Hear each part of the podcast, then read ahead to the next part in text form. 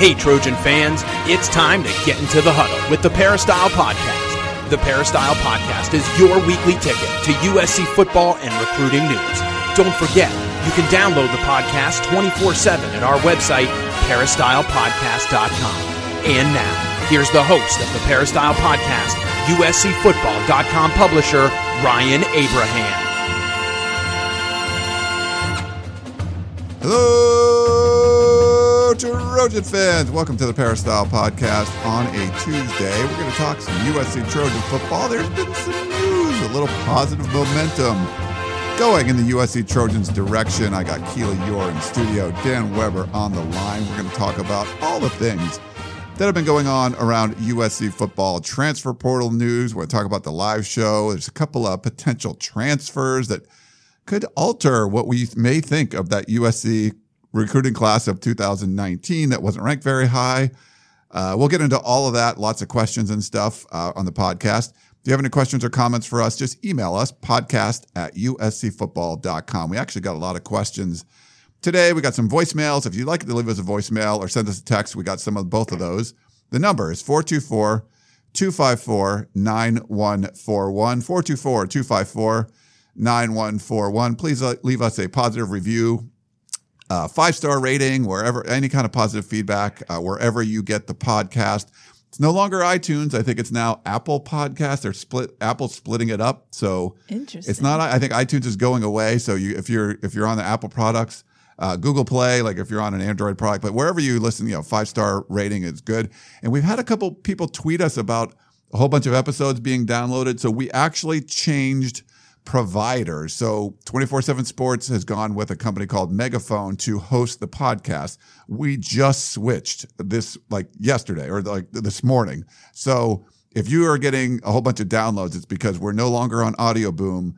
Uh, we're on Megaphone. Love the audio boom, audio boom people. If you need, if you're going to do a podcast, certainly recommend uh, them. They've been great to us. But 24 7 Sports is kind of putting all of their podcasts in one basket under one umbrella. So we've moved uh, over to Megaphone. So if you get a bunch of downloads, sorry about that, but that's just because we've moved uh, providers. But Keely's in studio. Hello, Keely. How are you? Hello, hello. We say that the off season, there's never an off season, and I feel like this past week proves that in USC football world. Yeah, there's always something. There's Always, something. There's always a reason to talk to Dan Weber, who's on the line. Hello, Dan. How are you?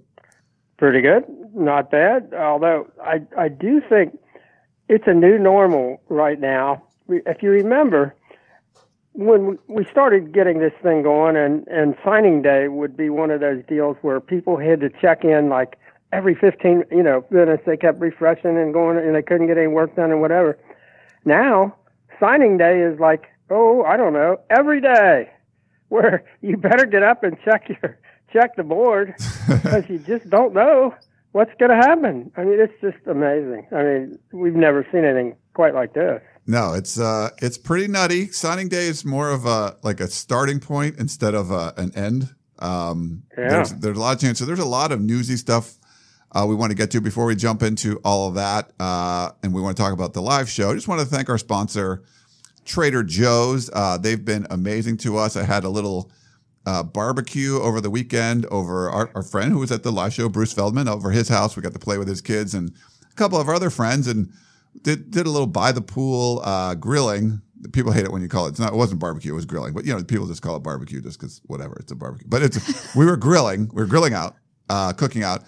And uh, you got to try this. They're rosemary balsamic steak tips. So they come in those little marinated packages, and you put them. They're like little awesome nuggets of steak that you put in there. They're already marinated, and you just grill them up there. It doesn't take very long to cook them.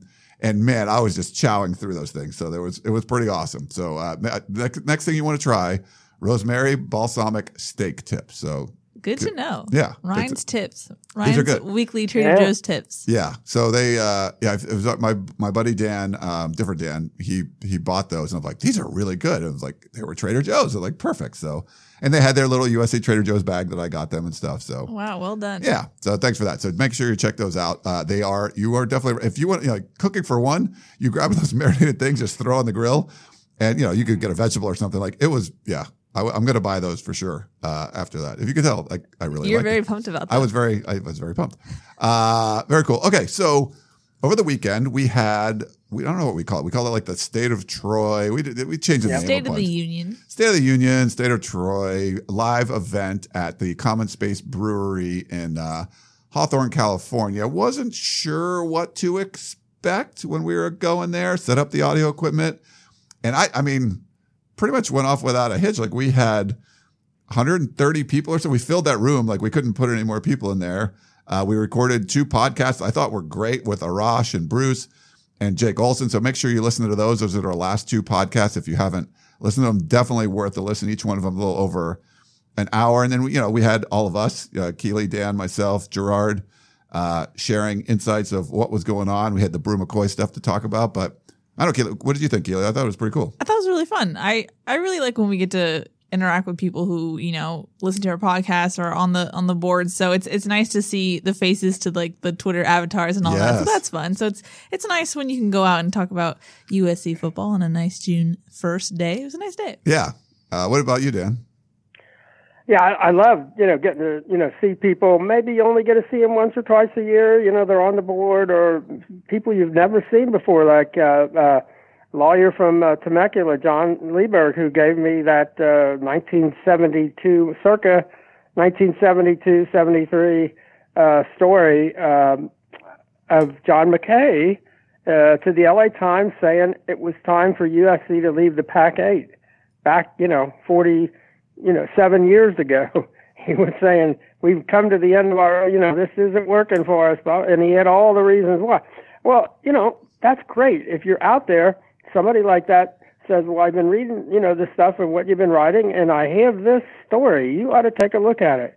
And, and that's just, you know, priceless stuff that you can see what John McKay was saying uh, all those years ago about the Pac-12 and you kind of wish somebody was saying that now. Uh, and USC obviously has to do what John McKay did.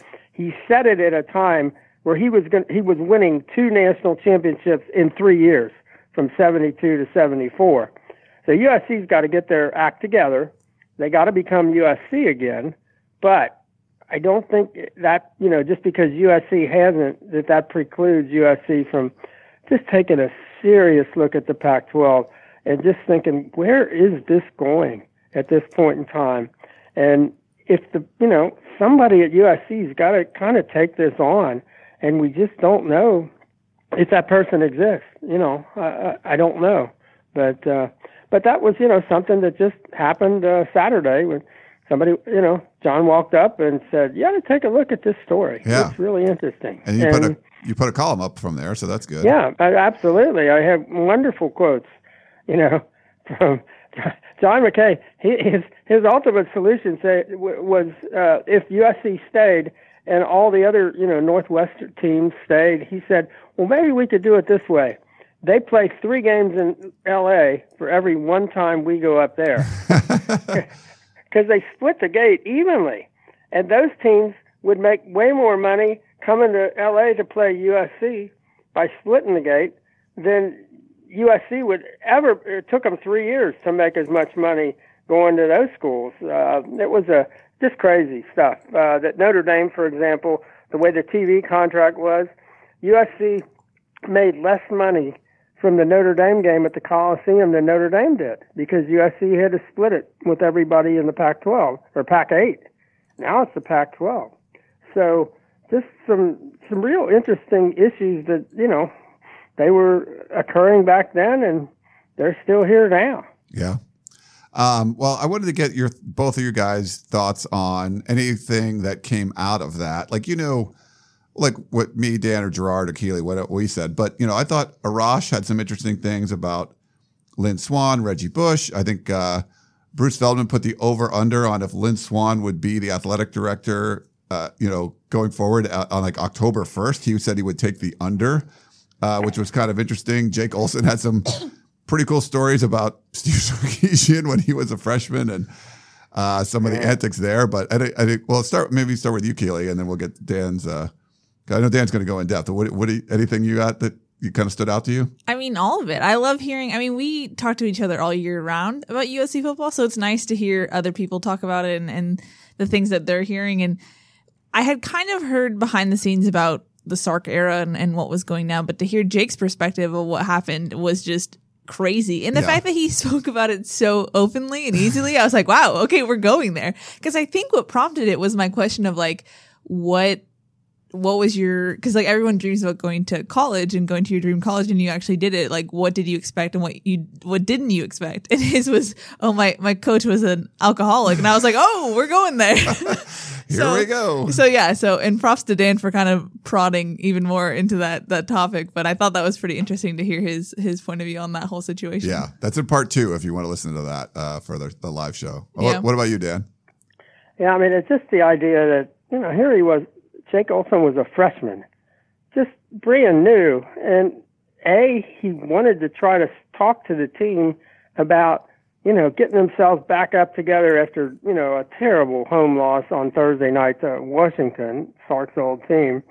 And then what transpired on that Sunday morning, a lot of which we've never really heard the whole story about, uh, you know, the situation and how it was when Sark showed up and why he had to be, you know, gotten out of there quickly and how much he tried to talk, all of the things that Jake just, you know, and here uh, Jake's thinking, here I am, a freshman, you know, and um, I'm in the middle of this.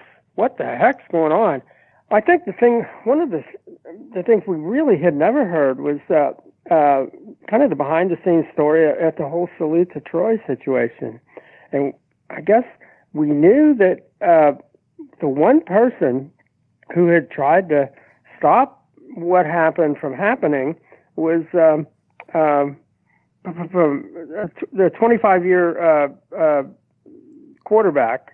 Oh, uh, Shane Foley. think of it? Shane Foley. Yeah. No, no, well, Shane Foley, I think, was the first one, and who else? The other, uh, why can't I think of his name? Oh, Todd Uh, Marinovich. Todd or- Marinovich. Okay. Todd yeah. Marinovich was the one who we understood. I guess, yeah, both quarterbacks apparently, you know, saw uh, Sark, and and I think you know uh, Todd Marinovich tried to stop by going to you know the authorities at that point.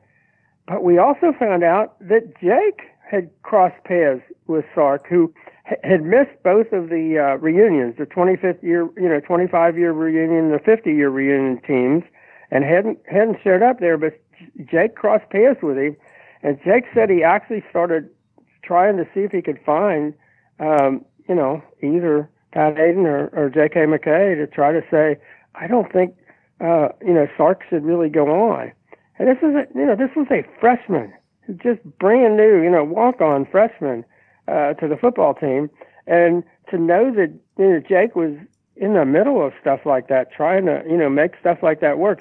And I think, you know, what Keely said, he talked about how you had to overcome things, and you had things not going the way you thought they were going to go, and you had to, you know, learn how to deal with them and grow with them and all of that. I mean, there was a reason why that room got so quiet when Jake started talking. I mean, uh, uh, um, you know, most people know about Jake, but they don't get a chance to maybe, you know, hear him directly. And, and, and he's just absolutely an amazing uh, success story at USC, far more than just the football part of it. Uh, what, what he knows and what he understands and how he, I mean, um, you would almost trust him if you you know needed somebody to analyze what's going on with USC football and maybe even the you know the athletic department, you couldn't do a, lot worse than you know ask Jake Olson what he thinks because he really gets it. Yeah, no, he definitely gets it. And anything about um, like the Lynn Swann stuff or the Reggie Bush stuff? I thought there were some good insights from Bruce and uh, and Arash. Anything? Well, you know the the stuff I liked really liked from Bruce was was was talking about, um, for example, and some of that in the column today about like uh, the Big Twelve.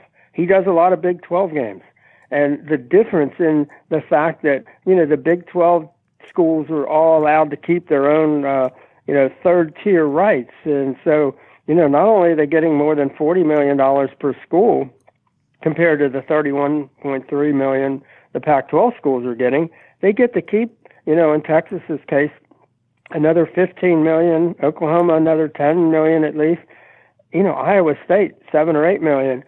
over and above that. So, you know, who knew that, you know, you knew the Big Ten was going to be maybe $20 million ahead of, uh, of the Pac 12, each school, but the Big 12? I mean, and in all these little towns, you know, in the Midwest, and here, the, you know, here's the Big 12 cashing in because they know what they're doing and they figured it out right. And, uh, and, and you see what the Pac-12 is doing, and you just shake your head. And uh, so I thought, I thought Bruce, because Bruce really knows that stuff because he's there. He knows those people, and to have somebody like that, you know, there Saturday, you know, was terrific. And then Ross has got this whole ability to be where, you know, the big, you know, kind of the big names and the almost celebrity types are, and. uh uh, you know, so he was able to, you know, track Lynn Swann down in Las Vegas, which is not a surprise. That that's uh, Ross's hometown basically right now, and uh, he's really good at at getting people to, you know, talk about stuff that that uh, I'm not sure they even realize that maybe they shouldn't be talking about it. And then uh, and then the whole whole Reggie thing, we're we're starting to get little glimpses into you know Reggie Bush and Reggie's return and how that's all going to work. Uh, you know, in terms of the you know the USC prohibition on Reggie being around and the NCAA's telling USC he can't be around. Um, going to be you know really interesting. But uh, you know Ross was the the one person who's who's gotten to talk to uh, you know the Fox crew uh, and. Uh, that's going to be interesting the whole rest of the summer as to, you know, with Matt, you know, I mean, how many storylines are there in the whole Fox uh, College game day crew? You're gonna you got Urban Meyer on the crew. You got Matt Leinart and Reggie Bush, the back-to-back Heisman Trophy winners from USC. You got Brady Quinn from Notre Dame, where you know he was in, a big part of the uh, the Bush push game. I mean, uh, it doesn't get any better than that. I, I, they haven't, you know, released their schedule or how they're going to do things uh, this uh, this year, but uh, be another chance for people to say, you know, if USC does stuff right, they got a chance. I mean, there will be a lot of people watching that show who will not be very happy that two of the people on there are USC Heisman Trophy winners, and the third is a guy who people are. I don't know if you've seen some of the boards uh, in terms of you know Bru McCoy and Chris Steele, but some of the boards are now saying things like Urban Urban Meyer's already recruiting for USC uh, for guys who who ne- you know next year. I mean, obviously people just go crazy and say stuff like that, but that show. Um, it's going to be really interesting how that all develops over the, over the next year. Well, you kind of brought up some points there. We have uh, like breaking news, I guess you could say. Um, yeah, there. Well, maybe we'll start with the transfer portal. Keely, you want to update on, give everyone an update on what's going on? Well, we didn't have a podcast last week. So we didn't talk about Bru McCoy. Bru McCoy is now in the transfer portal. Yes. And then now on our boards, 247, the peristyle, uh, it sounds like Chris Steele is making his way down to USC. And then also, Velus Jones is back. So USC in the span of a week got three more people on the roster. Potentially, yeah. Potentially. So, I'm jumping the gun a little bit. Yeah. But. So Velus Jones announced that he's coming back. So we added him to the scholarship distribution chart. So he will return. He was in the transfer portal. He's coming back, very similar to Greg Johnson. So that's good um, for him. I think Dan had mentioned that at, you know, earlier. He mentioned it on Saturday. That was a possibility. Gerard, I think, mentioned it too. Uh, the Bru McCoy stuff we didn't get to talk about last week. He's still in the transfer portal. Everyone just assumes, you know, so he's transferred twice. It's crazy. I've done like a 50,000 radio shows on that. We don't need to go into it too much, but yet, so, you know, look, he hasn't picked or announced that he's going to come to USC, but he's going to come to USC.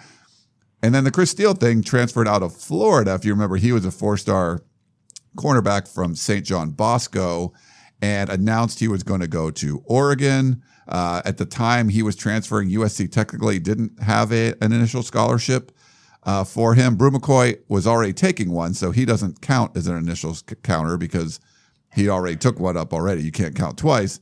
Uh, but it looks like someone from the class is probably not going to uh, make it in, that would open up a spot, and it looked like that opens up for Chris Steele. He had signed, I think, some kind of financial paperwork, but it wasn't binding for Oregon. And according to our Greg Biggins and Gerard Martinez, um, they were posted on the Peristyle. It looks pretty likely that Chris Steele will end up at USC. So some positive momentum, Dan, I guess you could say, over the past couple weeks. Yeah, and kind of unexpected, and you know, out of the blue, and and just a sign of, of how if you do things right at USC, good things will happen. You're, you know, you've got so much going, you know, for you at USC. Um, it's just, I know it, you know, it frustrates uh, fans at, at other programs, but USC, you know, got an advantage. Uh, I mean, they're, they're, they're, if you do it right, you have to do it wrong at USC to screw things up, which is why five and seven was just beyond horrendous. I mean, it just there, there's no words to describe how a USC program, you know, could ever go there. But uh, that they could come back this quickly without making the kinds of major, major changes that were sort of promised. You know, that they were going to go the Notre Dame route and and and and do all kinds of things. But they did enough. You know, the Graham Harrell and getting some real focus on offense and uh, you know bringing in uh, you know the the assistant coaches that they brought in that, that seemed to really um, want to coach, want to recruit, and want to work together, and and maybe fill in a lot of the you know the gaps that, that didn't get filled in last year, and uh, you know just just the thought that okay, they got a chance. The the spring ball, I think the players felt like we're getting better. We're working hard. We're doing this the right way.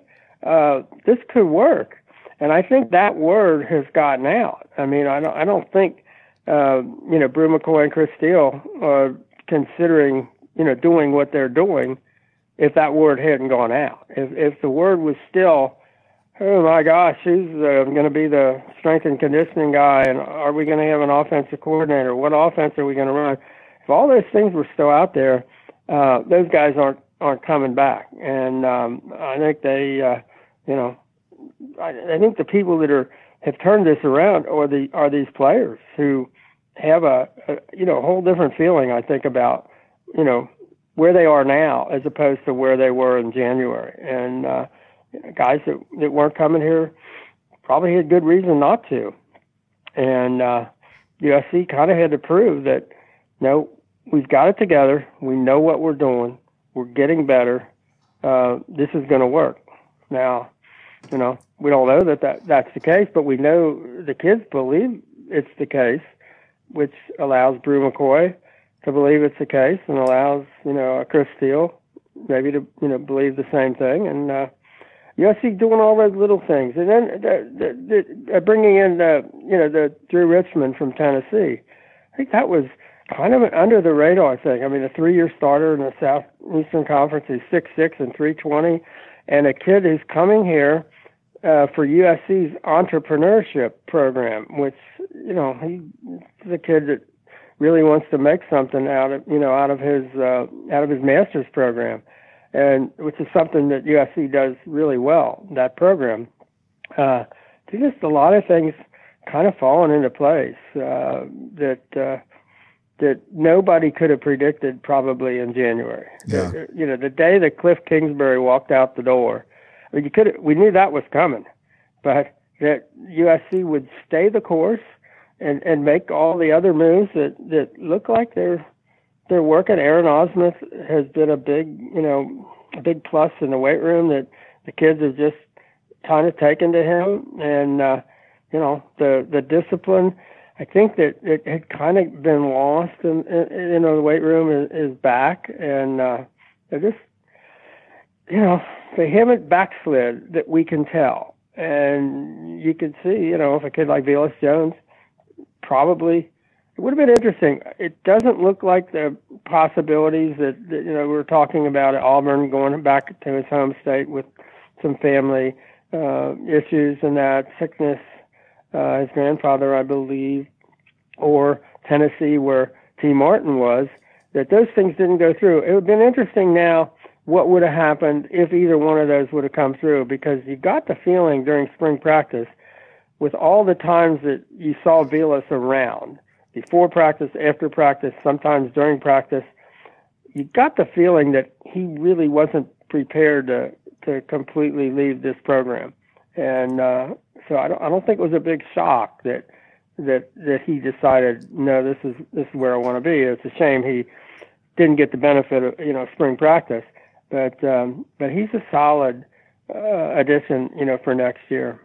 Yeah, I think so. I actually tweeted out our uh, scholarship distribution chart, and I tweeted, and I think I tagged uh, Jones in it, and was like, "Hey, you know, he adds much needed depth." And uh, Jones kind of tweeted afterwards, like, "I'm not here for depth, man. I'm here to play." And I was like, certainly not insinuating that he was going to be riding the pine depth. Like they didn't even have five wide receivers to go five wide in the spring. Like you're talking about needing depth is because they didn't even have enough bodies to run every formation they would like to run. Uh, I do think he's going to be a big contributor. Shotgun tweeted out, I think it was like 31 and a half snaps per game he was taking, but certainly the production wasn't there. I feel his production is going to go way up in this offense. He's a real deep threat. Um, and I, I think he's just going to be utilized better. So he does add depth, but that doesn't mean he's never going to play. He adds depth because they need depth, but they're going to play a lot of wide receivers, and he will be one of them. Yeah, I think there's a chance that uh, you know uh, Graham Harrell does like to line up with two backs at times, and they basically during all their passing stuff they have the backs flaring. If, you know, and if you line up with say uh, uh, Velus Jones and Kenan Christon, and you flare them opposite directions, you better have a couple of pretty quick linebackers to run with those guys, because basically I think they're going to just try to get them the ball as quick as they can and turn it upfield and run as fast as you can as far as you can. Uh, there's just some, and, and we didn't ever get to see much in the way of the four four uh, wide receivers in the spring, and, and there are things that, that we haven't seen yet. But uh, it's going to be really interesting the possibilities and having a you know a veteran with speed um, that can really take advantage of you know if they they spend all their you know efforts with um, you know Michael Pittman and, and Tyler Vaughns and Amon Ra, and you've got a couple of guys out of the backfield. Um, I mean, I'm I'm just kind of interested in how this all plays out because USC's going to make. Uh, I think they've got the potential to make life pretty difficult for uh, opponents' uh, defensive coordinators. I think you're going to have to kind of you know pick your poison and and if you get the ball out in two and a half seconds, it's going to be really hard to get to the quarterback. So uh, I'm going to be really interested in how teams are going to try to play USC. Yeah. I, I don't know. I don't think even Graham knows for sure. I mean, I think you know the people who use who've used this offense or variants of it have not ever had kind of the depth of uh, quality talent that USC is going to be able to put on the field in this offense. I don't. I don't think anybody knows exactly how this is all going to play out. I mean, I'm just you know, again, we say this all the time. Stay tuned because we're not sure, how, you know, where this is going. No, if it was uh, you want to do stock market terms, you could say like January after Cliff Kingsbury and Bru McCoy left, you could say that would be the 52 week low. You know, um, that's what the stock yeah. terms. Are. And then today would probably be the 52 week high. You know, and it's really going to depend on. It certainly was higher than anything uh, during the season last year. So, but that you know it can be very it, it's going to depend on what happens uh, those first six games what's going on but it looks like things are in a better place right now certainly way, than they uh, were in january by the way in the real stock market today i think is up like over 500 points so maybe you're paying attention to usc football May, yeah maybe it's tracking I don't remember. Was there a dip in, in January with the market? But uh, I, don't, I don't know that. But, but there was a bit dip with USC football value. Uh, there was yeah, we had people like jumping off bridges and stuff. Um, right. well, maybe not that, but just I just saw that documentary. Um, there, there was a documentary called I think it's called The Bridge on uh, uh, on YouTube.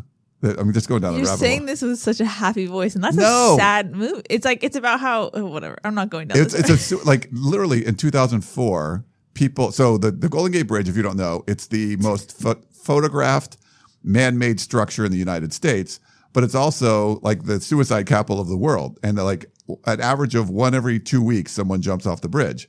And you have like a 98% chance of, of dying. Like it's like, it's 250 feet. Like you're to, it's not good. Uh, but so what these people did, and I started watching the documentary, I didn't realize this. They filmed for an entire year, every day, the bridge. So looking for people they were filming it for a whole year and like at the beginning they weren't really sure how to catch the people but Ryan, this is such a I don't know. I'm just- morbid topic. it was I know it, there was it is very controversial, but it was a really interesting documentary. And they went at one guy that survived. They interviewed him and his family and stuff. So, um, and he, the first thing the guy that survived, survived said, as soon as he let go, he was instantly like, "I know I made a mistake." That's so, what I, there was another documentary. I thought that's what you're referencing, where Oh. they've interviewed everyone who survived, and they said once they they let go, they wish they didn't. Right. Yeah. So- It's just like this whole thing. But I mean, I would go check it out. It was on YouTube and stuff. Um, but I don't know how we got on the bridge. Yeah, Ryan, not a good idea.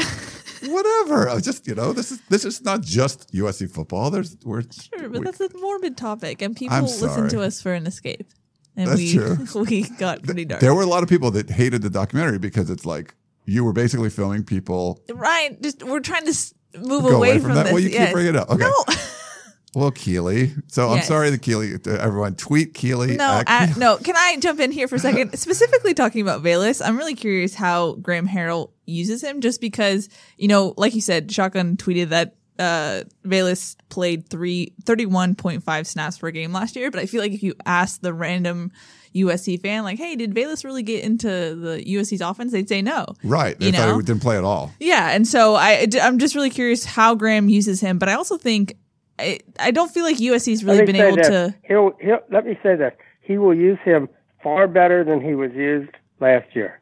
Okay? Without any question, whatever he does with him. I mean, that's an unbelievable stat. Who knew? I mean, he was so uh, not a part of whatever they were doing. But then, what was a part of what they were doing? I mean, that offense was so unfocused. Um, it didn't feel like anybody, you know, was in there getting a whole lot done. And uh, but that's I don't think we know. Right, yeah. So I guess like I don't feel like USC has gotten the full potential of Velus as long as Velus has been there, and also I think it's also on Velus because the knock on him from coaches was that he's not consistent. So maybe Graham's repetition in practices will help Velus, and and Graham's system will will also help Velus. So I'm just curious how that looks going Yeah. forward. Yeah, I think on both of those, the the uh, emphasis on repetition and practice is perfect for Velus, and then a system where you're going to get somebody, you know, going to grass and Velus, you know that. I mean, it's it's not a difficult concept. You just try to, you know, beat beat somebody to a you know open space, and uh, I do think it really works. Uh, you know, for Velus's strengths, I think it's uh, it's perfect, which is why you wish he could have been there for the spring because uh, he just uh, you know he's sort of that hybrid guy who uh, who can line up a lot of different places. USC's got a number of those, Yeah. but uh, but Velus, so I think I mean I thought he was much better last year in so many ways, and unfortunately just didn't get the chance to show it. I mean I thought he came back, you know, he had better balance and he was stronger and much more mature and all of that, and you just you know that offense let so many people down. Yeah. And uh, so he's going to get a chance, which I, I'm glad. He's a he's a good kid, a popular kid. Everybody, you know, I think these are the kind of things. If you had guys that people on the team vote, you know, whether you you let him back from the portal, you know, in the portal or not, he would definitely get voted back on the island. You know, he he's uh, he's somebody that uh, I think everybody's happy that he's still here. Yeah, they wouldn't put his torch out if it was survivor terms. Um, so, so in 2018, he played 12 games, started four times. He started against UNLV, Texas, Colorado, and Cal. Uh, 24 catches for 266 yards, one touchdown, and he had six carries for 13 yards. So, 24 receptions. So he averaged two receptions per game and played 31 and a half uh, snaps. So, not, I mean, obviously not a ton of production. I'm guessing that goes up significantly. But Yeah. Yep. All right, uh, Keely, you want to jump into questions, I guess? Or- Sure, let's do it. Or do you Uh, want to talk about more documentaries that we see? no, Like, no. Michael from Newport Beach says, with Bru and now potentially Chris Steele ending up at USC, where would this bump up USC's recruiting ranking for 2019? And have others started retracting some of the negative comments we all have been guilty of lobbying at Clay Helton? Thanks and fight on. so, re- real quick on that. So, because it's a transfer situation, it's not really changing the recruiting ranking. So, they did for Bru McCoy because he just was around for two weeks and, and left. So, they, they actually, for at least the way it's you know classified by 24/7 Sports, Bru McCoy became part of the Texas class. If Chris Steele and Bru McCoy transfer into USC, uh, my understanding is they're not going to be part of the class. But someone on the message board did do that. We have a, a calculator, so you could like change the class however you want it and see where the class would be. They'd actually move up from 20 to 14, like above Ohio State. So uh, I, I mean, technically, you could say, hey, yeah, these are really part of the class. But if you go back and look at the recruiting rankings for that year, that's not going to change, but it makes it a top 15 class as opposed to, you know, the number 20 class. So I think it's significant.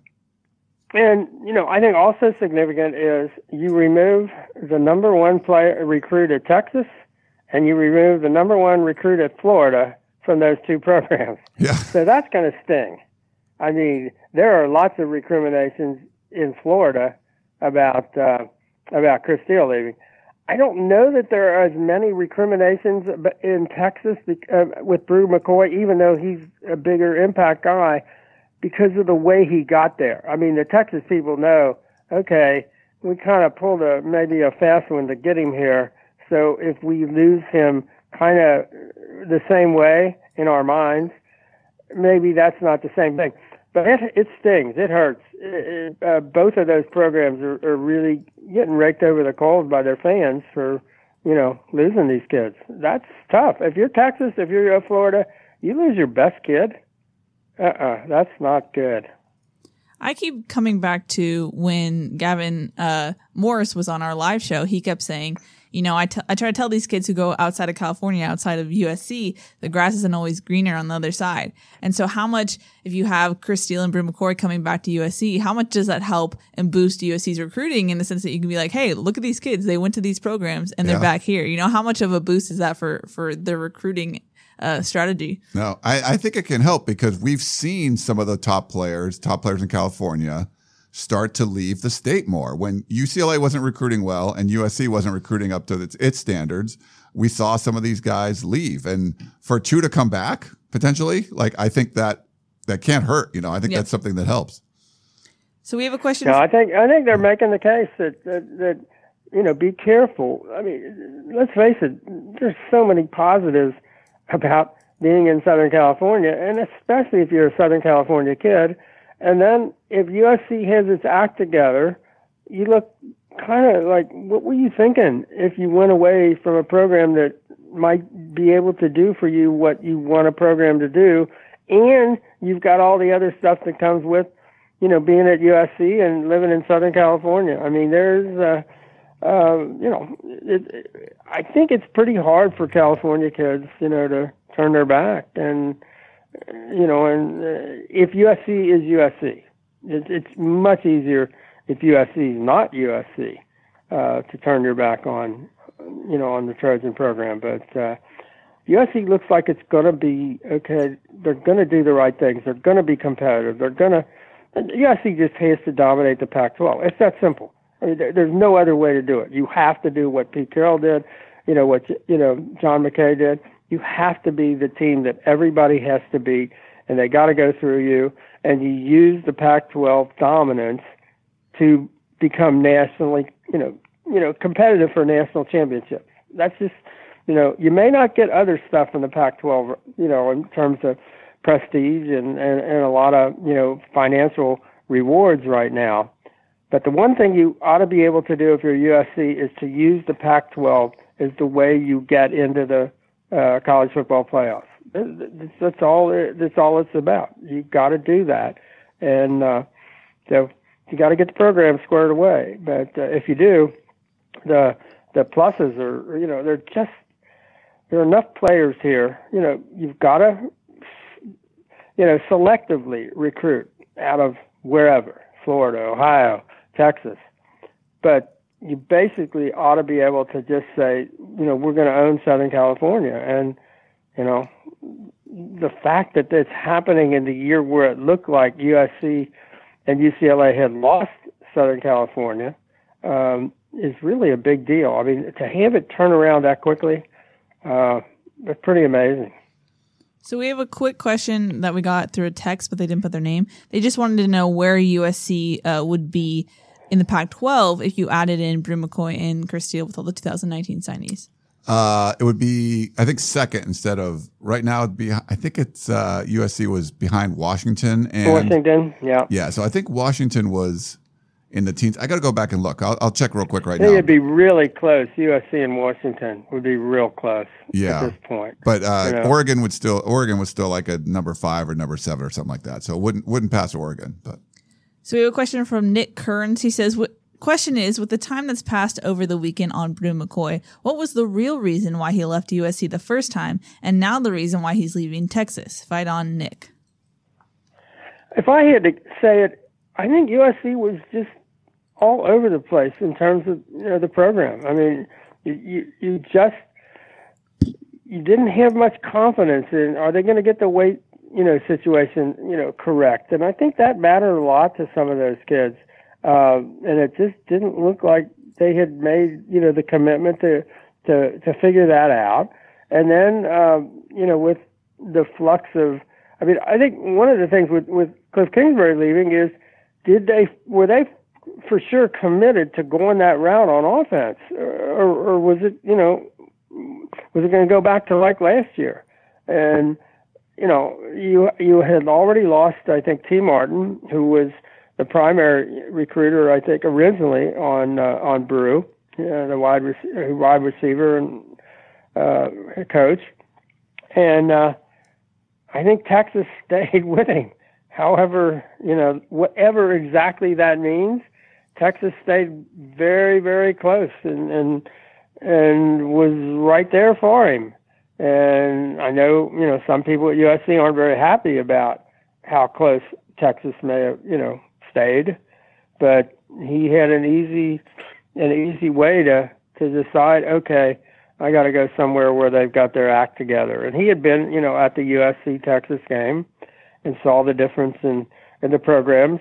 Uh, you know as that game played out, and uh, I think it was just hey, I won a national championship at high school at Mater Dei, and or two, I guess, and and I wanted to keep that going. And my better chance to do that is at Texas.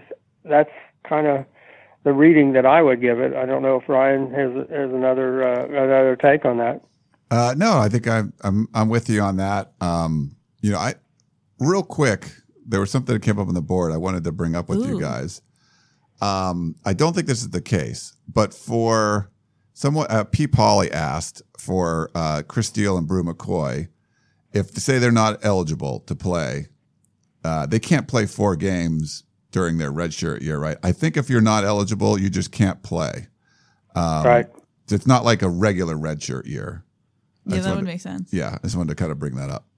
Um, but yeah, Right, they have to be. Uh, yeah, I think I think uh, Chris Steele, based on the precedents that they've set for some of the high-profile recruits who've been allowed to immediately become eligible, I think it would be almost impossible for the NCAA. Not saying they wouldn't do it. You know, it's USC; they don't care. Uh, but I would think Chris Steele, with what happened at Florida, is going to be very hard to turn down in terms of being immediately eligible. I mean, I, I think I think it almost would be actionable if uh, the NCAA turned him down after allowing some of the other people, uh, you know, to play m- m- with what happened with his roommate and the legal issues, you know, going on and, and the failure to uh, listen to him when he requested a, you know, a change in rooms and all that kind of thing. I think his case is pretty solid. Bru McCoy, I don't think we have any idea yeah, how how that what precedent or not had he had he transferred to a had, this all happened had USC been one of let's say the favored schools you know if USC was Alabama or Ohio State or somebody like that, Georgia, uh, he might have a better chance. I don't. I wouldn't disagree with that uh, because they can almost do whatever they want and say whatever they want is the precedent here, and, and just do it. Um, so I don't know. Uh, I think I, you know, if a kid ends up at, back at the same school he left from, and he was an early entry kid, I might give him the benefit of the doubt, to be honest. And, and I mean that for any kid anywhere Yeah. at that, you know, young age, and you're going in early and you're missing your high school prom and all that kind of stuff, and you decide, no, that wasn't a good move. I want to go back to my original school. I, I, my tendency would be to say, okay, you, we'll, we'll give you that one. Uh, but what the NCAA says, I don't, I don't know at all. Um, yeah, and, and we have a, a voicemail uh, about Bru McCoy and stuff too. But I, yeah, I do feel like what Dan said. I just, and I think Gerard said this too. So much turmoil going on at USC uh, that was very much a, a big f- factor of what was going on, and then things got better. It's just there's a lot of momentum right now, so it, it just looks a lot more attractive uh, for Bru. But here's uh, the voicemail question about Bru. I'll play it for you. Hey, Ryan Curtis from Moreno Valley. I just listened to a podcast for Texas football that's something like the Peristyle because I wanted to hear what they said about Bru McCoy possibly transferring and what they would lose. And they went on to say these people who are just like our crew for the podcast, they said that Bru McCoy was setting an example for workouts even with the, the older players. I mean, this dude was going to play and play a lot. They compare him to Juju Smith Schuster. Now, I know he was a linebacker and a receiver, but he was going to play a whole lot for Texas in his freshman season. That's how good he is. And, uh, he was just homesick. So even though I was mad that he left, you got to understand the Kingsbury effect when he left, but now he knows we're running the same offense with another Mike Leach disciple. So he's coming back and he's a really, really good player. I wouldn't mind putting him at outside backer sometimes just to tear up the quarterback. Curtis from Moreno Valley. Yeah, Curtis. I, mean, Bru wants wants to play offense, and I think he's talented enough to be able to, you know, play where he wants to play. And I do think you have to, you know, there are some kids that you just have to allow them to do that. Um, I think, yeah, I think you could make the case that he might be a more highly sought after NFL prospect if he played defense. Uh, but uh, and, and I don't know that we know completely how his body, you know, is going to fill in and exactly, you know, what you know what you're what you're talking about. But uh, but um, I, you know, I, don't think anybody looks at those kids, you know, come out of Mater Dei the last few years without thinking these kids know what it takes, and and that's why, you know, that's why he went from Palos Verdes to to Mater Dei. Uh, that's a pretty big, you know, jaunt every every day, and and, and that's a pretty big commitment. And um, so I think he brings an awful lot of good qualities uh, to USC, and I think he did, you know, stand in there really well at Texas in the spring. I don't think there's any question. And so did, you know, Chris Steele was was starting, you know, as a corner. I know they had one injury, but uh, but you know, this those are, you know, these are guys that they were more than just penciled in, you know, for those two programs uh, this fall. So, uh, but yeah, I think Bru McCoy, whatever he does, will be a a, a positive influence uh, around the USC program. Just you know, just the way he carries himself, the way he works, uh, how good he wants to be, and the fact that he's almost willing, you know, to give up next year if that's what it takes to play at USC. That's a heck of a commitment. So uh, there are a lot of good things that you know can come out of of Bru McCoy, you know, coming home and wanting to play with his guys. So we have a question from Don. He says, How is it that so many football players can graduate in three years with all the time devoted to football? I always thought their workloads were just enough to keep them eligible as opposed to gradua- graduating early. Also, hopefully the media will not try to psychoanalyze Bru and accept a simple explanation. Don. Well, I mean, they start early. Okay, so they're all you know going to check in uh, this week. Actually, I think uh, um, so. They get uh, full time as much as you can get in the summer, first session for sure.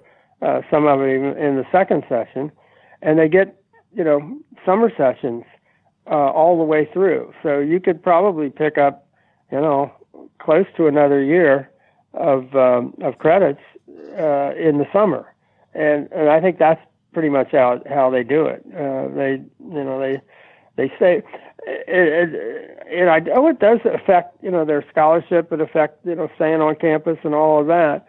Uh, they not they've got to be in class, so they pretty much need to be um, you know in class in the summer you know, to be here and to be working out. So the whole workout thing actually works hand in hand with the classroom thing. Um, that way, you you know you keep them on all the uh, you know the nutrition programs and the weight program and all of that, and basically uh, you know they stay on campus the whole time. They're not you know going home and spending a whole lot of time at home, and uh, so it actually academics and athletics you know, work together to get those guys through early. Yeah, if you put together three summers worth of classes, that's essentially a year. Yeah. So it, it works out. It definitely it definitely helps, and you you still have to take a full. I mean, you can't take eight units. Like you have to have at least twelve units or so. Yeah. So it's you're you're you're working through it. And some guys are just better at it than others too. But there's more opportunities because you're there more than as a regular student you would be. Yep. Uh, we have a question from Brett from Valencia. He says, "Hey guys, my question is for all of you. Uh, do you see a difference in Clay Helton this year since he's been taken he's taken over the head coaching job at USC for a while? Because I can tell that from watching the videos they that I can see a difference in Clay now, and I would like to get all of your opinions on it. Thanks as always. Fight on, Brett. Yeah, I mean, I think he's changed. I, I do think he's figured out what his role is, and I think he was really caught up in trying to uh, figure out the offense. And I think he spent a lot of time.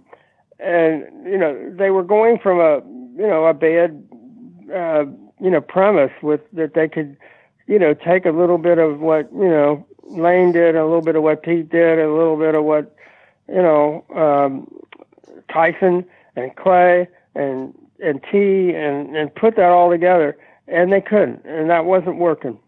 And I think so much of his week to week to week work was trying to figure out, well, what can we do this week that'll work? Okay, last week didn't work very well. What can we?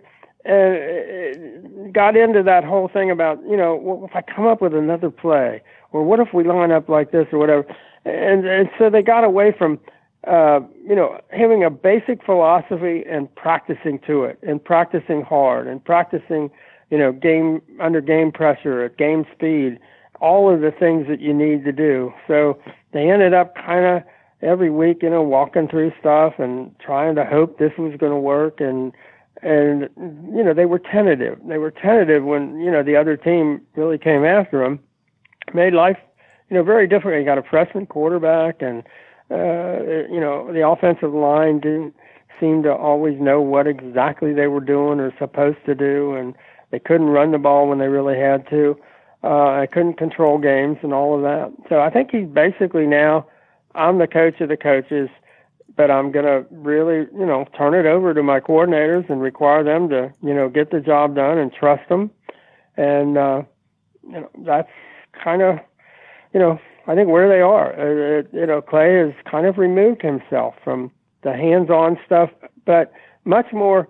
I mean, doing things like making sure they've got uh, Pac-12 officials there at every day of practice. I mean, the uh, the lack of penalties. I mean, it wasn't just they weren't calling them; they just weren't committing them, and it was as different as you could imagine in practice. I mean, they just didn't. You know, they ran more plays. Every one of the quarterbacks, you know, all four of them got a got a shot at at really, uh, you know, doing as much as as you could possibly do and yet you know nobody was screwing up. Uh, I think and Clay would take guys out. You know, he he you know you you screw up a play and he he'd be pulling you out and um, doing things that we hadn't seen him do because they were always thinking about other stuff. So uh, so I thought you know he got to where uh, he needs to. Uh, he needs to be uh, to be the head coach at USC. And you got to get your assistants proper. You know, you got to get the right assistants. We're guys that are going to all work together, and you got to get the players believing in what you're doing. And and I think a lot of that happened. Uh, so it was a different Clay. He was much more comfortable, I think, doing this than trying to come up with answers that he, he just wasn't able to come up with. Yeah, I think with time, everything everyone gets better and finds their place better. I mean, we say it all the time, but he was a first time head coach. There's going to be struggles that come with learning on the job at USC. And I think part of it too is what Dan just said, you know, he doesn't have to have his hand in everything in order to feel like the head coach. You know, you can leave it to your assistants, you can leave it to your coordinators to do the offense, do the defense, and you and you will still have your title and status as head coach. You know, you don't have to have your hands everywhere, and you can focus on your strengths as a as a leader and a coach. And I think that's what Helton's kind of getting uh, this spring and, and moving forward. And I think if you're a USC fan, you'd hope that he he understands that more. I agree. Thank you. I think he does. Yeah. I think he does. I mean, I think he's getting there. He just, and I know he drew a lot from his dad, uh, Kim Helton, who really, you know, well respected um, NFL assistant, college assistant, had a little rough time of it as a head coach at, at Houston, um, uh, University of Houston. Uh, but I, I just, I, you know, I just think he was trying to come up with answers to maybe the questions you didn't need to answer. You needed to maybe start uh, below where the next play was going to come from, or how are we going to adjust it. And they they were often counter punchers. Instead of saying this year now, they're saying we're going to do what we do so well. You're going to have to adjust to us. Instead of, I think there was a lot of that. It was a lot of Lane Kiffin and Sark were also that way, where they were going to figure out here's what you do. Well, we're going to do this, and we'll we'll figure out something that you won't be able to handle. You can't do that on a week to week basis. You just can't. You you've got to be yourself, and you got to try and make them stop you. And that whole counterpunching thing, I think, uh, really caught up, you know, with Clay trying to figure out, well, what can we do to, you know, adjust to what you do allowing the other team to do what they do well and saying you're going to take advantage of that. that doesn't, you know, you got to be yourself and you got to figure out what do we do best? What can we coach best? What can we practice best? And what can we show up on Saturday able to do better than you can stop us? And that was kind of missed. And I know people would say, wow, that's pretty basic. Yeah, it is. Uh, they got off track pretty badly. Uh, they did. Can they get back on track? I mean, it, it's a leap of faith to say that because it's it's really going to be hard eh, to come back from from five and seven. However, you know, John McKay certainly did. He Had some, you know, years where you would have thought, man, what happened? Or you know, his first couple of years, uh, you know, sub 500 and he figured it out. And um, you know, not that you want to put Clay in that same category at all, but there are times where you see guys make that kind of progress and and and do realize who they are and what what it takes for them to be a winning football coach. And uh, you wouldn't want to be betting on the guys who haven't figured it out that they're going to figure it out, but it does happen. So USC just hope that this is one of those times. Yeah. All right, we're at the out like about the hour mark. We still got a lot of questions. We have a lot of questions. So we'll try to get Okay, we'll try I'll to go work through these. Uh, Yeah. Yeah. And just for the record, I wasn't saying that Clay has it all figured out now. It's still a work in progress. Keely, don't tweet Keely don't persecute me on the board. I'm just saying. at Keely is my name. No, she no, thinks no. Clay Helton has it all figured out. No. Uh, we have a question from Dan Class of 1962. He says, My question is for Dan. What are your thoughts about football recruits participating in spring sports? This might also include Drake London and basketball. Thanks as always for your insight and fight on. Yeah, you kind of wish, you know, you could go back to the day when almost every one of the national championship USC baseball teams had football players, you know, playing, you know, John Jackson, uh, uh, Mike Garrett. Um, some of those guys were really good baseball players, and uh, and, and that the specialization is, is kind of made that a thing of the past. Uh, what you would like to see is though that uh, kids that are you're recruiting do other sports uh, when they're in high school, and uh, you know maybe they whatever it is, you know, track and field or or a sport with a ball. I mean, I think uh, Sam Darnold's basketball really helped him. His skill set. I got to watch him play a few few times, more than a few times in, in Orange County, and there's no question what he learned. And he was, you know, a, a big time baseball player too. So I, you would like to see that, but can they do it at the college level now? Boy, I don't know. I, I, I hope so. I hope for, you know, a few guys that are coming in this year in this class are going to do it. Um, whether the time works out, I mean, I think, I think there were ways that it helped the Dory, for example, and ways it may not have helped the Dory. So, you know, um, not an easy answer. I think, you know, an individual thing. Um, it's not the way it used to be. You wish it would were able to be, but it, but it's not. Uh, we got a voicemail one. I'll play for you. Um, here you go. Hey guys, this question is for Dan. So I understand what you guys have been saying about the fact that a traditional pocket passer who makes quick reads and is able to get the ball out quickly and makes good decisions would be the best fit for this style of air raid offense. I know it's kind of an offshoot of the air raid offense, but it's still essentially based with the principles of the air raid offense. So, like a JT Daniels, a Luke Falk, a quarterback like that, a Cliff Kingsbury, heck, even a Graham Harrell back when he was at Tech would be the best fit for the style of offense. But does the fact that Graham Harrell has been giving scholarship offers to more dual threat quarterbacks mean that maybe Jack Sears has more of a shot than you would think based upon the traditional air raid quarterback? Anyways, I'd be interested to get guys' thoughts. Fight on, Jason of Longhorn Country. Hey, uh, I think I think what's happening is those uh, quarterbacks are more available uh, to USC, uh, and, and you just go for the best quarterback. And if you can run, so much the better. I think we talked to Graham a lot about this, and all he will ever say about running is that's nice, but it's absolutely not much of a factor at all.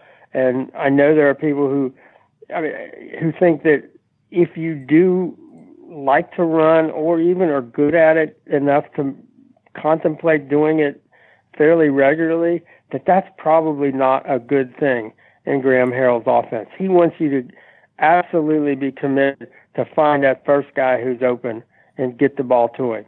So, um, does that help Jack? Probably not. I think accuracy and decisiveness and timing are the keys for you know, the quarterback in uh, in in Graham Harrell's situation and uh, and system. And I don't think I, I wouldn't read too much into the fact that Graham Harrell's having uh, you know some uh, different thoughts about the running component in his offense. I just think, you know, if if you get somebody who can do that, but not at the expense of of getting the ball out quickly and decisively and accurately, then that's fine. But it's probably not anything that he's thinking about uh, the way he sees the game. I don't think. Yeah, I wouldn't read anything of that. Bryce Young. You talked to Bryce Young. I recently. did. Yeah. I did.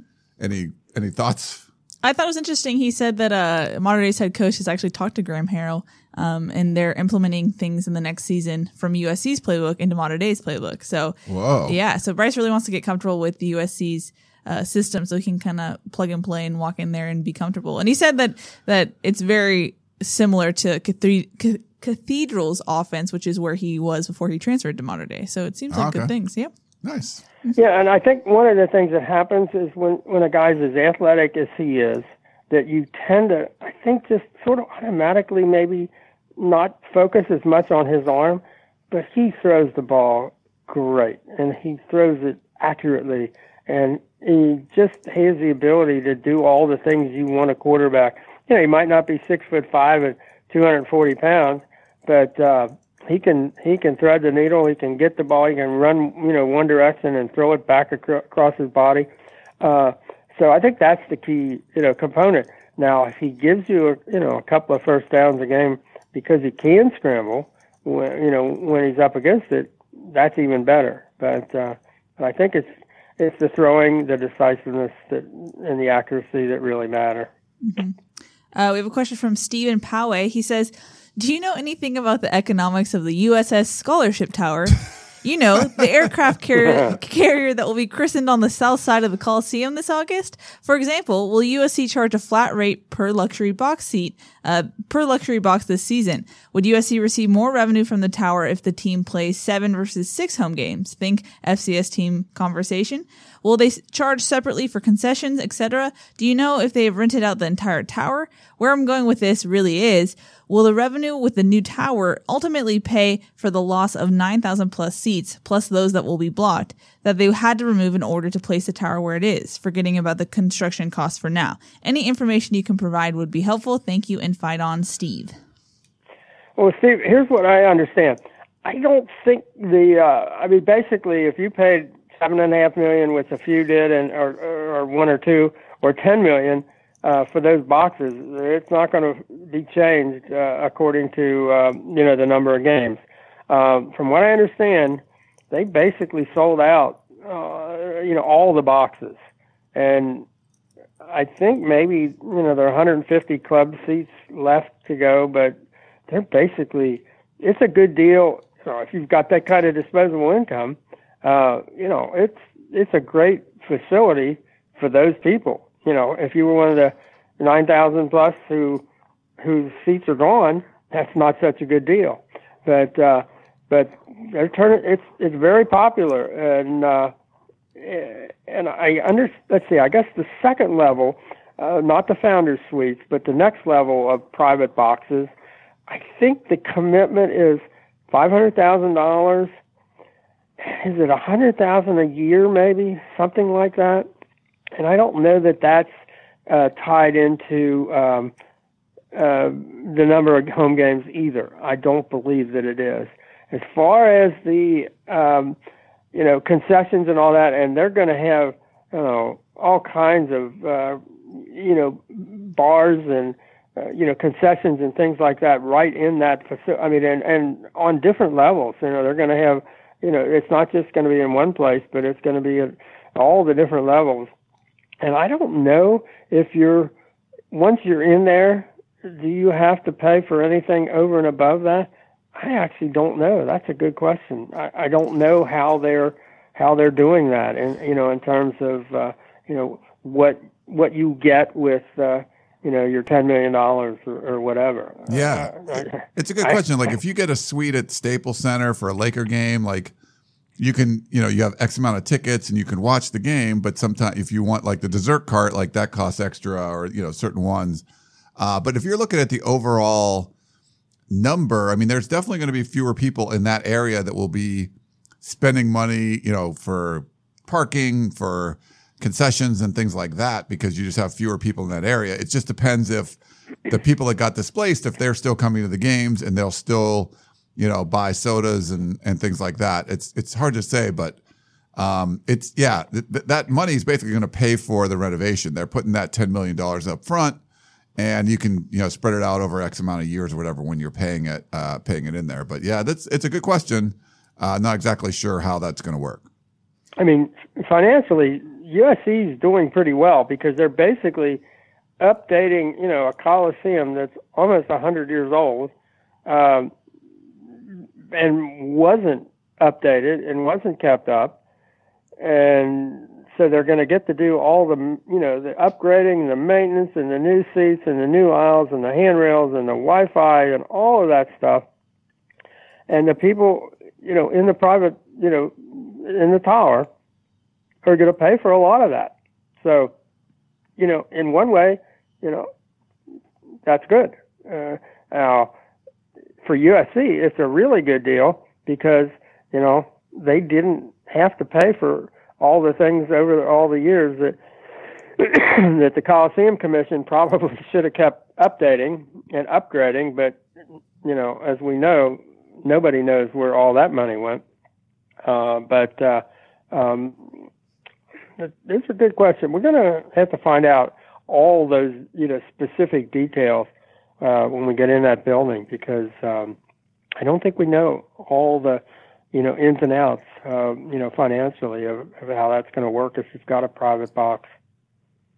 So we have an email from our friend of the pod, Joan. She says, I read this article today about the falling attendance in the SEC and game scheduling. It seems like they are grappling with falling attendance and the cost of scheduling these expensive non-conference puff games. While we are grappling with falling attendance because of product on the field, SC thinks changing to the cupcake scheduling will help us with getting into the playoffs as well as not hurt attendance. I listened to your pod on this very subject after the Lopes interview. We can't seem to get off of home base with anything. Always way behind the curve, not knowing what else is going on in other divisions, and totally just out of touch. Would love for you guys to discuss. Thanks so much, and I look forward to your next event, Joan. Yeah, Joan wasn't yeah, able to. Real quick, Dan. Joan Joan wasn't able to make the event, uh, unfortunately, but her daughter Chloe did. So uh, it was fun to have her out there. We're actually going to do another one uh, at the lab uh, well, it's, it's with uh, Jake Olson's company, Engage, on uh, June 25th. So check check the site for information on that if you want to come to another event. It should be good. But th- Dan, this is a really good point because the SEC, everyone's struggling with attendance because it's it's way, way easier to sit in your house on your couch and have a beer and watch your 80 inch HD TV and not deal with all this other stuff going on. The SEC loves to just get more home games and they would schedule these FCS programs. Well, they're trying to get away from that now because they want more people to come out to games. And USC is kind of like late to the party on that and is like, hey, let's do what the SEC was doing 15 years ago, which they're getting away from now. So I think Joan has a very good point. It seems like USC is going in the the, the wrong direction, or yeah, maybe it was the right direction 15 years ago, but it's not the right direction now. Well, and, and one of the reasons that the SEC has seen the light is those schools are now asking for uh, yeah, we'll come and be your, uh, you know, directional opponent. Uh, how about 1.4 million? Does that sound right? Oh, yeah, well, and, and that number keeps creeping up because, you know, the SEC schools do make a lot of money in their home games. But the more you do that, the more people, even in, you know, Tuscaloosa, Alabama, start looking around and saying, well, you know, I could go, you know, we could have a big party here in the fraternity house and we wouldn't have to leave, and we wouldn't have to, you know, we could just stay right here and watch that game. And so I think one of the places they've lost attendance in the SEC is in the um, uh, the students. I mean, they're really trying to figure out what can we do to get the students to come out to the games, and um, that's uh, that's an issue, uh, you know, for the SEC. So you hate to see USC arriving late at the party and then realizing, oh man, these schools, these Division One, you know, programs uh, that we've never not played a Division One, uh, you know, uh, uh, the FBS teams. We've never played anything below that. They want a whole lot of money because the SEC gives them a lot of money. I don't know if we can afford that.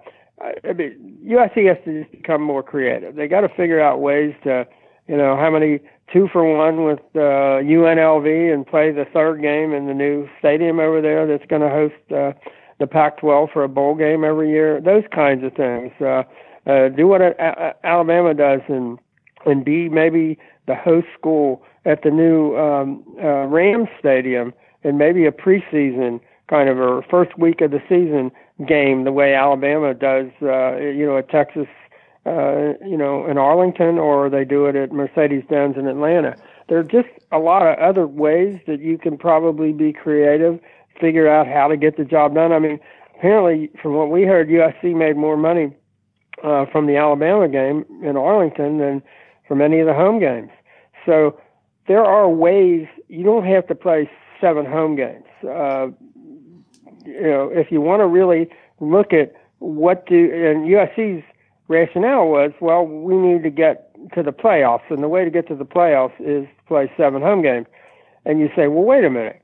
There are a lot of things you got to do to get to the playoffs. Playing seven home games is just one of the things that the, you know they do in the SEC. But they also don't play nine conference games, and they absolutely don't play five road games every other year in the conference. So maybe USC ought to start there in the Pac-12 and say, look, we don't want to play uh, nine games every year, and we don't absolutely don't want to play five road games in the Pac-12 every other year. And things have to change. And when you you know talk to USC about that, they kind of go, "Oh, well, you know, we we ask them, but they nobody wants to listen to us." Well, you got to make them listen to you. you. Really, you have to figure out ways in which uh, you can use whatever leverage you got. And what USC's got is LA, and the Pac-12 doesn't exist if they can't recruit in LA and Southern California. And uh, USC's got to figure out how to make that work. And and to this point, they haven't. And they they need to. USC's got to start developing some really strong leadership for itself in, in the Pac-12. And uh, they also got to get the football program back up to speed really quickly. But uh, you put those two together yes, he's got to, you know, not just go with the flow. They got to kind of take charge and, and figure out how to get get where they want to get. But I don't know that that's the the way to do that is by playing, uh, you know, Eastern Washington, uh, or you know, or Nevada, or whatever, and just say, well, those other schools wouldn't play us. Sorry, Ron, are you gonna say no, no, no. Go ahead. Yeah. Uh, we have a question from Marcel from the IE. He says, "When does Larry Scott co- Larry Scott's contract expire, and what determines if his contract is renewed? Does his current contract contain any bonuses?" I think it's he, he, he, I, three I think, more years. Yeah, there's a couple more years. It's before the 2024 TV deal gets up. So right. the whole point, if you're not a Larry Scott fan, which if you're basically a human that likes Pac-12 football, you're not a Larry Scott fan.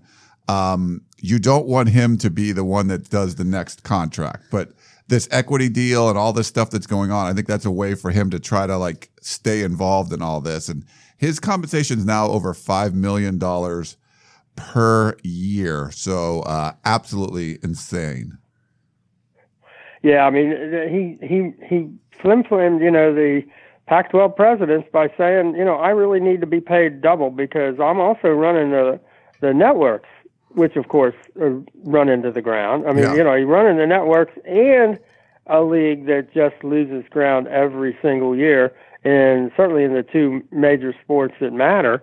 And uh, and he he just you know, I mean, one of the things that was really difficult when you watched it in the Pac-12 was that he was able to go over the heads of the athletic directors. Now, some of that might be because the athletic directors just weren't smart enough and strong enough and and, and determined enough that he go right to the presidents who basically, you know, they're presidents. They're not, you know, very many of them know that much about what's going on in, in college sports. And he was able to kind of, you know, negotiate with those guys. And he was really good at, you know, saying, well, we're going to do this or, you know, this might not have worked, but next time we're going to really, you know, we're going to get these people to invest and we're going to do, no, no, you, you don't know what you're doing. Uh, by the way, okay, I don't know if I should reveal this. I went, I found Larry uh, came in as a tennis guy. Went to Harvard, was on the uh, on the uh, ATP tour. Anybody want to guess what Larry's record was as a tennis pro? He um. was one. He was one and eighteen all time in singles. Okay. Made sixty seven thousand dollars. He was his best ranking was two hundred and tenth. He also he did win 20 uh, out of 59 uh, doubles matches, and he was ranked as high as number 69. But uh, that's uh, that's Larry. Yeah. He um, figured it out. He's got it going. I'll tell you what. Uh, so, you make sixty-seven thousand as a tennis pro, and that's what you make like per lunch break as the uh, Pac-12 commissioner. Pretty good. Pretty good. He was still. Pro- I mean, I mean, I'm not going to regret. Like the guy was professional tennis player. I mean, he, you know, he's better than all of us. I'm sure. Yeah, like, without a doubt. yeah. I would like to be good at tennis. I just there's one of those sports I never. Tennis is fun. I, it's like I've when I've done it, it's fun, but I've just never. I, you would have to take some lessons and stuff, and it's one of those things you can keep in shape as you get older and stuff. And yeah. see, I'm surprised because you play beach volleyball, and I feel like there's similar things between volleyball and tennis. Yeah, like there's top spin and there's things. I just never. I played like some racquetball in college, but I never just had like a friend that would like play tennis with me all the time. So I never like. I think I dated a girl once or two, like, but like it's just one of those things where like now I have to kind of join a club or something and and play. But and you got to find somebody who's about as good as you are. Yeah, that you, You know, can play if they're with much a lot. better or much worse, that's not any fun. No. Tennis, I mean, it's it's not like we're golf. You can go out and play against the course. Uh, tennis, you got to find somebody to play against, and and that's uh, kind of a challenge. It's and it's a good, but it's hard on you too because you're running and stopping and like for beach volleyball, I can keep playing that. Like I'm still tall, so that helps. But it's uh, you know, it's not hard on your knees or your ankles because you're you're landing on the sand all the time. So Uh, yeah. and, like indoor, it's hard for me to do because like you can jump higher, which is great. Like I can pound the ball, but you have to land every time you jump, and it's like ouch. You know, Really? Uh, I'm a I'm a court versus sand person. So, really. yeah, I like court so much better. Anyway, we're supposed to be on task Yeah, here. I'm sorry. Yeah, Two more got- questions, guys. We'll we'll we'll wrap these up quick. Are are these even like relevant? Uh, we'll just do it. We'll just do it. Well, I mean, Dan class of 1962 is kind of on the same page with Dan in, as in regards to the last how he answered the last question. He says uh, the question about national championship potential is always about leadership, whether it is coaching, university presidents, or conference commissioners. The Pac-12 uh, and especially USC has been sorely lacking in outstanding leadership during the last 10 years. Pete Carroll made Jacob Rog- Rogers, who was recruited as a tight end, into an All-American offensive tackle. Doctors Topping and Hubbard made USC into a high-class research institution as well as a school with outstanding athletics. Larry Scott has brought out the demise of the Pac-12 and until USC, UCLA, Stanford, Washington, and Oregon get together and demand better leadership, it will not happen because Larry Scott has catered to the parity that benefits the lower ranked schools in the conference. Just follow the money. I brought this up before, but what do you think about USC cashing in and moving to the SEC or Big Ten? Go mannequins. Oops, I mean Trojans. Fight on. Yeah, I think geography, you know, would would preclude that. I just think, uh, and a follow up to today's column, uh, I thought one of the really good suggestions because I've talked about how if USC and UCLA went together, they could basically hold the Pac-12 up by saying, "Look, we're thinking about departing, and you're going to lose LA and Southern California, and what are you going to do about that?"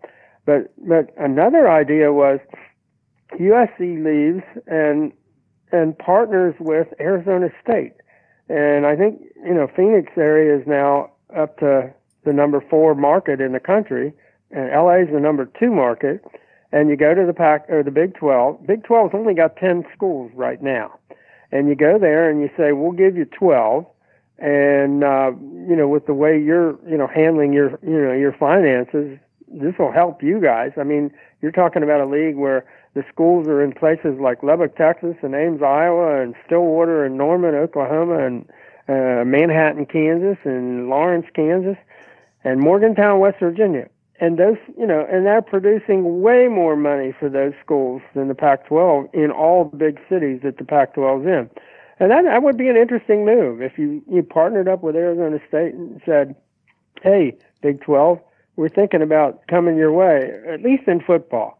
I mean, I always think the thing you ought to do is use the Notre Dame model, which is Notre Dame offered the uh, Atlantic Coast Conference half of their football schedule if the Atlantic Coast Conference took all the other Notre Dame sports. And I think that would be the model for the Pac-12, which you would you would go to the Pac-12 and say, look, we'll stay for all the other sports. We'll give you a half a schedule, uh, so you will get into LA. Not as much as you would you would, but uh, and for that we'll take half of the TV contract, and then you work out a TV deal wherever, whether it's independent or whether you go to another conference, you work out a deal like Notre Dame has their own deal with NBC, and then they have a uh, uh, half of their uh, the ACC deal. So Notre Dame gets kind of a deal and a half. Uh, that's a pretty good deal, and USC ought to be thinking thoughts like that. What can we do to get into a place, you know, like that? There aren't many schools that could do it. And obviously, uh, before USC could even contemplate that, they have to get the football program right, and they got to get it right right away. But uh, if they do, they've got to be thinking those thoughts because I think staying with the Pac-12 for another 12-year horrible deal that's going nowhere other than down um, is just not the way to go. Yeah. I just think they're falling too far behind too fast. Yeah, listen to the, The the- yeah. the Bruce Feldman uh, part of the podcast, he talks about that a little bit, where you know he feels it's a realistic possibility that USC could do that. Well, they need the right leadership to be able to at least explore that. Just looking into it to show, hey, this is something we're thinking about. I think you could give your USC a benefit. So just just looking at it, and USC hasn't done that, but they haven't had the right leadership for that. So this would all have to change after Carol Folt comes in. Uh, different change in the athletic department, then you there's a real possibility there. But a guy like Bruce thinks that you know there's only a few schools that could do something like that. USC happens to be one of them, but you have to go out and and at least explore that and and put you know put the tw- Pac-12 on notice. Hey, we're looking. We don't like this contract. We're looking somewhere else. So, do you want USC around? You better make some changes. I mean, it happened before when Dr. Hubbard was president, and and the uh, uh, Stanford and somebody else, Washington or whatever, they were going to the U.S. the Pac-12 had spent a year, or then they were the Pac-8, and they were going to add the two Arizona schools, and USC and UCLA wanted that to happen. And at the very end of the night of the day, when they were ready to vote for it, the Stanford president, who hadn't been part of any of the deal, had come came into the meeting in, in San Francisco and said, "You know, those schools don't look like Stanford to me. I don't think we want them. I don't think I'm going to go for it." And Dr. Hubbard, the USC's president, got up and said, "Well, here's what's going to happen now. You see all the media people that were outside at the St. Francis Hotel waiting for us to come and inform them about this meeting? Well, we're going to tell them it's now the Pac 6 because USC and UCLA are leaving. We're going. we're by, we're out of here. And the Stanford president went, "Oh, oh, oh, no, no, oh, you can't do that. No, no, no." And by the end of the day, Arizona and Arizona State were part of the Pac-10. But you know, that that USC president didn't allow that to happen. He just said, "No, we're the leaders," and he, he very wisely had UCLA kind of be the the spokesperson, but USC was driving the show, and they made it happen. They said, "We're gonna, we're gonna, we're gonna," walk, and where they were willing, we're gonna walk out of here, and you're gonna be the Pac-6. How do you like that? And they said, "Obviously, we don't like that. That would really be a bad thing." So uh, USC has to assume that position. And we haven't seen anything remotely close to that yeah. in athletics.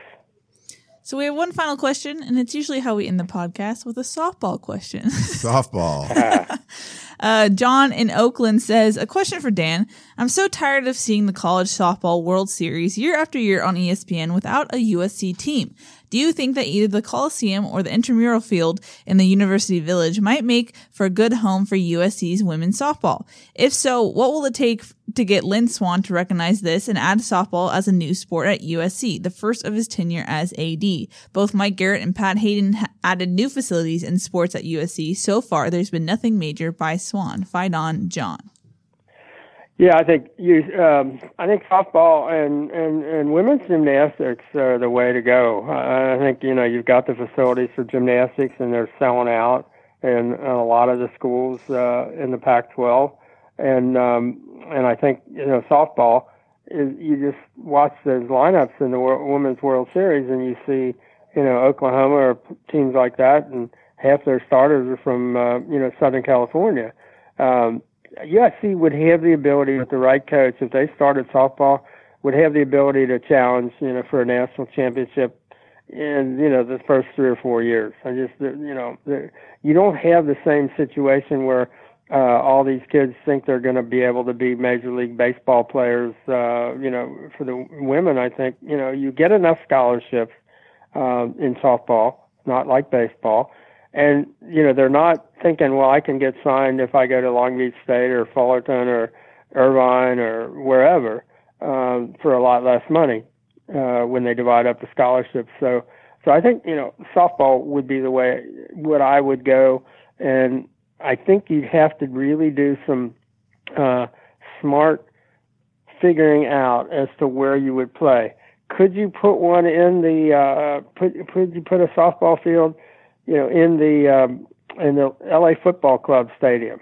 I don't know. And, and would the seasons overlap in ways that you know you couldn't do that? I don't know. Would the Coliseum be the way to go? I mean, they put baseball in there, um, so you would think again if you were creative and you really, you know, set your mind to doing it at USC, you could get it done. I don't think you've had, and I know that you know they were thinking when they create when they started lacrosse, they thought, "Ooh, good, this is going to help us recruit kids from the East Coast," and that's an East Coast sport. You know, for me, dumb as I am, I would have said, "Why not do the West Coast sport for USC? Yeah. Why not do the sport that's so that Southern California is by far the best of any place in the world in women's softball? Why not do that sport?" But what do I know? Yeah. And one thing, uh, there's some NCAA rules, like because USC has baseball and Dedeaux Field, you can't just put women's softball on some intramural field somewhere. Like there has to be a comparable, I believe that's the, at least it used to be a comparable rule. And when we asked, Yeah, it, yeah, yeah, you can't do it like, it would have to be something good. And I think Dan and I sat down with Pat Haden, whatever, how many years ago, and asked him, like, I asked him this specifically, and it was like not even on his mind. And it was just like, and it wasn't because of the, even the facilities. It was just like money. Like that's, it was just, it was going to be too expensive. And, uh, so it, that was kind of weird when we were talking to him about that, but I assume that's going to still be the reason now. I know he gave us a number of a million dollars a year for every one of those sports that it would cost, and and, and considering Pat's salary, uh, there was just no way you could come up with that million dollars a year out of his three million dollar um, salary. But uh, yeah, you know, you would like to see somebody just walk the campus and say, you know, is, is it something that could you reconfigure, uh, Loker, you know, Cromwell Field, Loker Stadium? Uh, is there any any any possibility of, of, of redoing, you know, some of those uh, fac- facilities on campus? I don't know, but you'd have to you have to take a really you know good look. I don't you know I don't know if the field outside of uh, of uh, uh, the McKay Center, for example, does that field give you you know I use it for intramurals? Uh, what are the exact dimensions and and could you you know play around with the you know the the stands over on you know locus I don't know I don't I don't know because I don't think anybody's ever done that but I think it would really be worthwhile for USC to do it and see where that takes them um, I mean you might you might see a USC UCLA um, you know championship game in a few years although I'm thinking the people who schedule the NCAA tournament would probably put those two teams in the same bracket every year, if, if my guess were correct. With what's going on with the athletic department, I mean, how much leeway would they have to, you know, start a whole new sport while there's an investigation kind of in the in the works? um, like two FBI things and stuff going Yeah. on? Yeah, probably not. I mean, it's all about leadership, and there's just not. yeah, I mean, you to say like Lynn Swann hasn't done anything. Yeah, he's. I mean, he's. you need new leadership there, and I think if you have good leadership, there there'd be I think real reasons that like if someone came in that's been an athletic director before, would analyze everything like okay. This would make sense. This would not. And I think you'd get a better. I just don't think you can have any confidence that the decisions being made to add or not add right now are coming from a place of, uh, you know, like intelligent conversations about what these things are and, and knowing like, hey, we did this when I was the athletic director here and this worked and this didn't. So we're going to do that now. You just, you don't have anything like that at USC. I was thinking the other day with uh, what Bruce was talking about Saturday. I wasn't sure how many people at USC uh, in the athletic you know department would have understood what Bruce was talking about. I mean, I'm just not convinced that they would have picked up on you know tier three rights and you know all of. I, I just I don't know. I, I I'm I'm just not sure. Yeah.